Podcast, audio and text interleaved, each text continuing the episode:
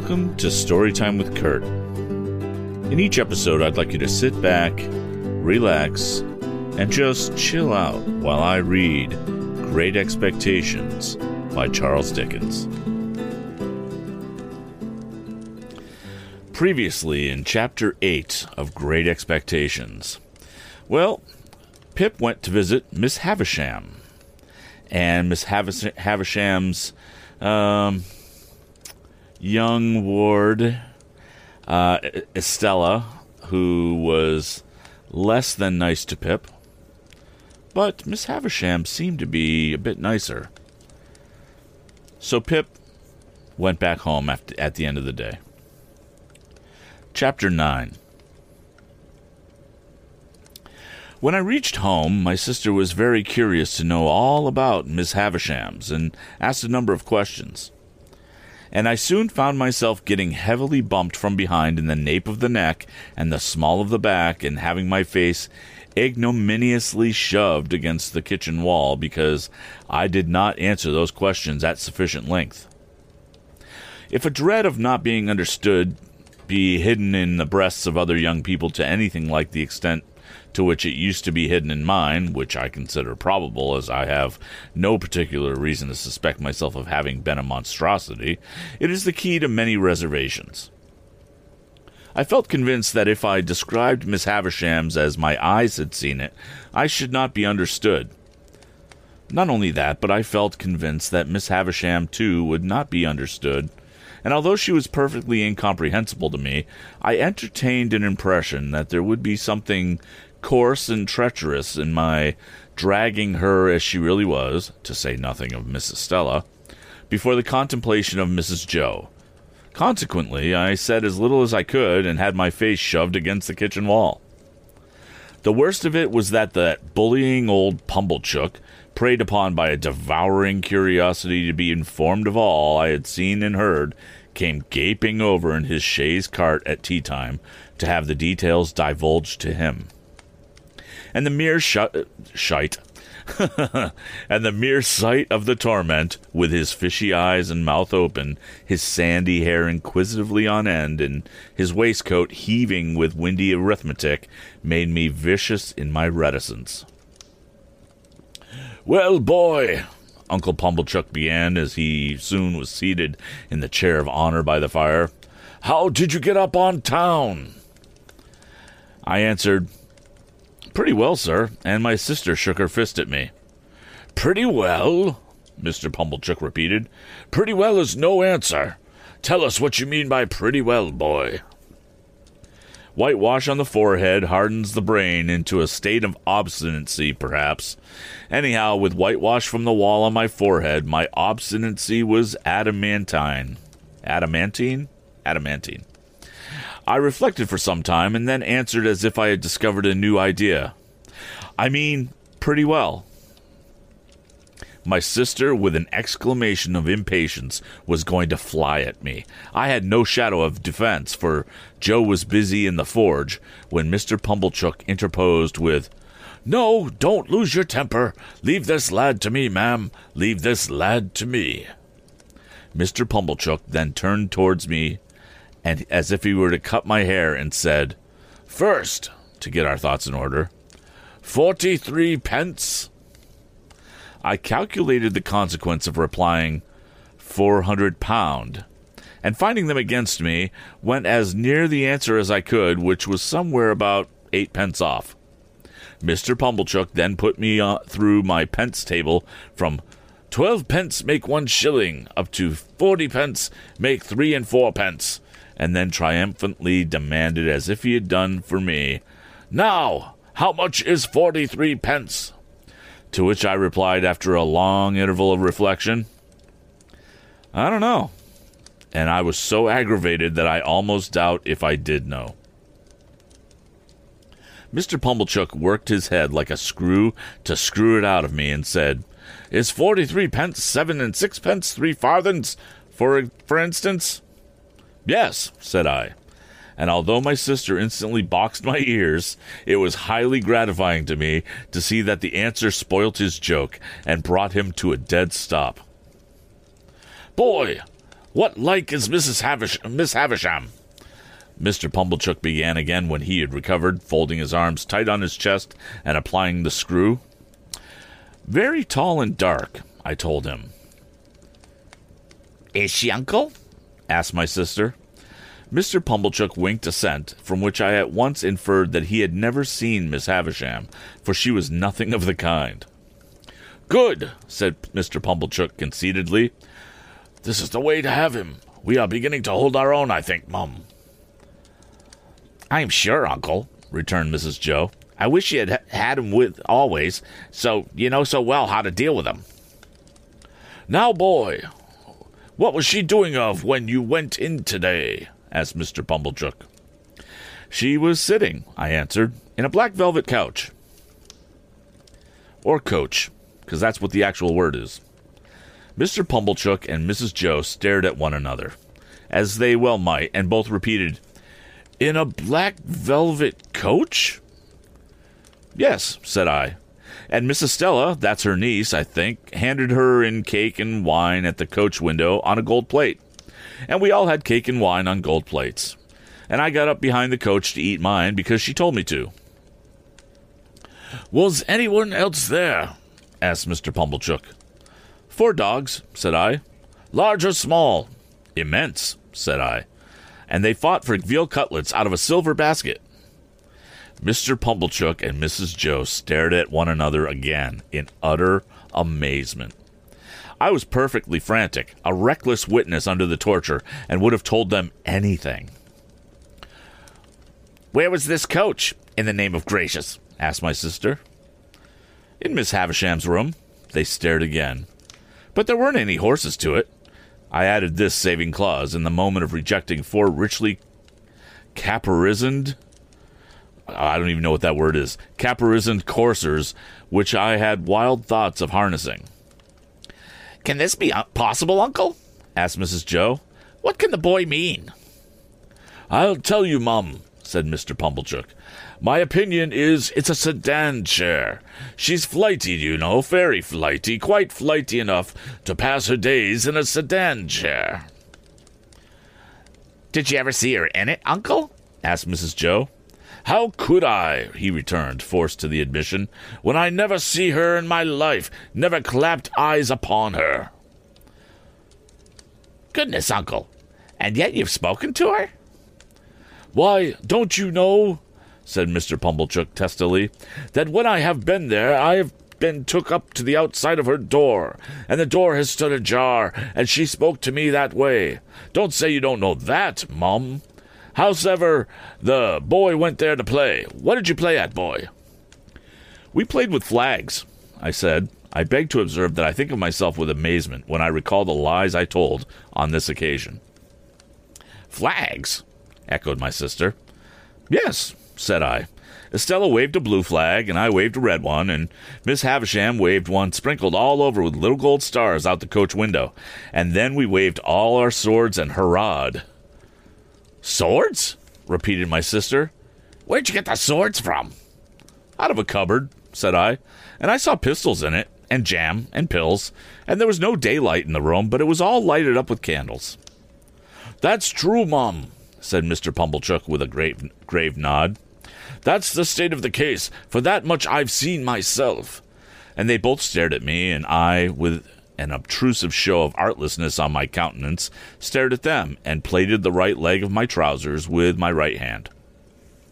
If they had asked me any more questions, I should undoubtedly have betrayed myself, for I was even then on the point of mentioning that there was a balloon in the yard, and should have hazarded the statement, but for my invention being divided between that phenomenon and a bear in the brewery, there were so much they were so much occupied, however, in discussing the marvels I had already presented for their consideration, that I escaped. The subject still held them when Joe came in from his work to have a cup of tea. To whom my sister, more for the relief of her own mind than for the gratification of his, related my pretended experiences. Now, when I saw Joe open his blue eyes and roll them all around the kitchen in helpless amazement, I was overtaken by penitence, but only as regarded him, not in the least as regarded the other two. Towards Joe and Joe only, I considered myself a young monster while they sat debating what results would come to me from Miss Havisham's acquaintance and favor. They had no doubt that Miss Havisham would do something for me. Their doubts related to the form that something would take. My sister stood out for property. Mr. Pumblechook was in favor of a handsome premium for binding me apprentice to some genteel trade, say the corn and seed trade, for instance. Joe fell into the deepest disgrace with both for offering the bright suggestion that I might only be presented with one of the dogs who had fought for the veal cutlets. If a fool's head can't express better opinions than that, said my sister, and you've got and you've got any work to do, you better go and do it. So he went. After, Ms. P- after Mr. Pumblechook had driven off, and when my sister was washing up, I stole into the forge to Joe and remained by him until he had done for the night. Then I said, Before the fire goes out, Joe, I should like to tell you something. Should you, Pip? said Joe, drawing his shoe- shoeing stool near the forge. Then tell us, Pip. What is it, Pip? Joe, said I, taking hold of his rolled up shirt sleeve and twisting it between my finger and thumb. You remember all that about Miss Havisham's? Remember, said Joe. I believe you. Wonderful. It's a terrible thing, Joe. It ain't true. What are you telling of, Pip? cried Joe, falling back in the greatest amazement. You don't mean to say it's. Yes, I do. It's lies, Joe. Not all of it. Why, sure, you don't mean to say, Pip, that there was no black velvet co- coach or. For, for I stood shaking my head. But at least there were dogs, Pip. Come on, Pip, said Joe persuasively. If there weren't no veal cutlets, at least there were dogs. No, Joe. A dog? said Joe. A puppy? Come. No, Joe, there was nothing at all of the kind. As I fixed my eyes hopelessly on Joe, Joe contemplated me in dismay. Pip, old chap, this won't do, old fella. I say, where do you expect to go to? It's terrible, Joe, ain't it? Terrible, cried Joe. Awful. What possessed you? I don't know what possessed me, Joe, I replied, letting his shirt sleeve go and sitting down in the ashes at his feet, hanging my head. But I wish you hadn't taught me to call knaves at cards jacks. Uh, knaves at cards jacks, and I wish my boots weren't so thick or nor my hands so coarse. And then I told Joe that I felt very miserable and that I hadn't been able to explain myself to Mrs. Joe and Pumblechook, who were so rude to me, and that there had been a beautiful young lady at Miss Havisham's who was dreadfully proud, and that she had said that I was common, and that I knew I was common, and that I wished I was not common, and that the lies had come off it somehow, though I didn't know how. This was a case of metaphysics, at least as difficult for Joe to deal with as for me. But Joe took the case together altogether out of the region of metaphysics, and by that means vanquished it. There's one thing you may be sure of, Pip, said Joe after some rumination, namely that lies is lies. Howsoever they come, they didn't ought to come, and they come from the father of lies, and work round to the same. Don't you tell no more of 'em, Pip. That ain't the way to get out of being common, old chap. And as to being common, I don't make it all out all clear. Uh, wow, that was really clunky. And as to being common, I don't make it out uh, at all. I don't make it out at all clear. That's weird. You are uncommon in some things. You're uncommon small, like you're an uncommon scholar. No, I'm ignorant and backward, Joe. Why, see what a letter you wrote last night. Wrote in print, even. I've seen letters. Ah, and from gentlefolks that I'll swear weren't wrote in print, said Joe. I've learned next to nothing, Joe. You think much of me, it's only that.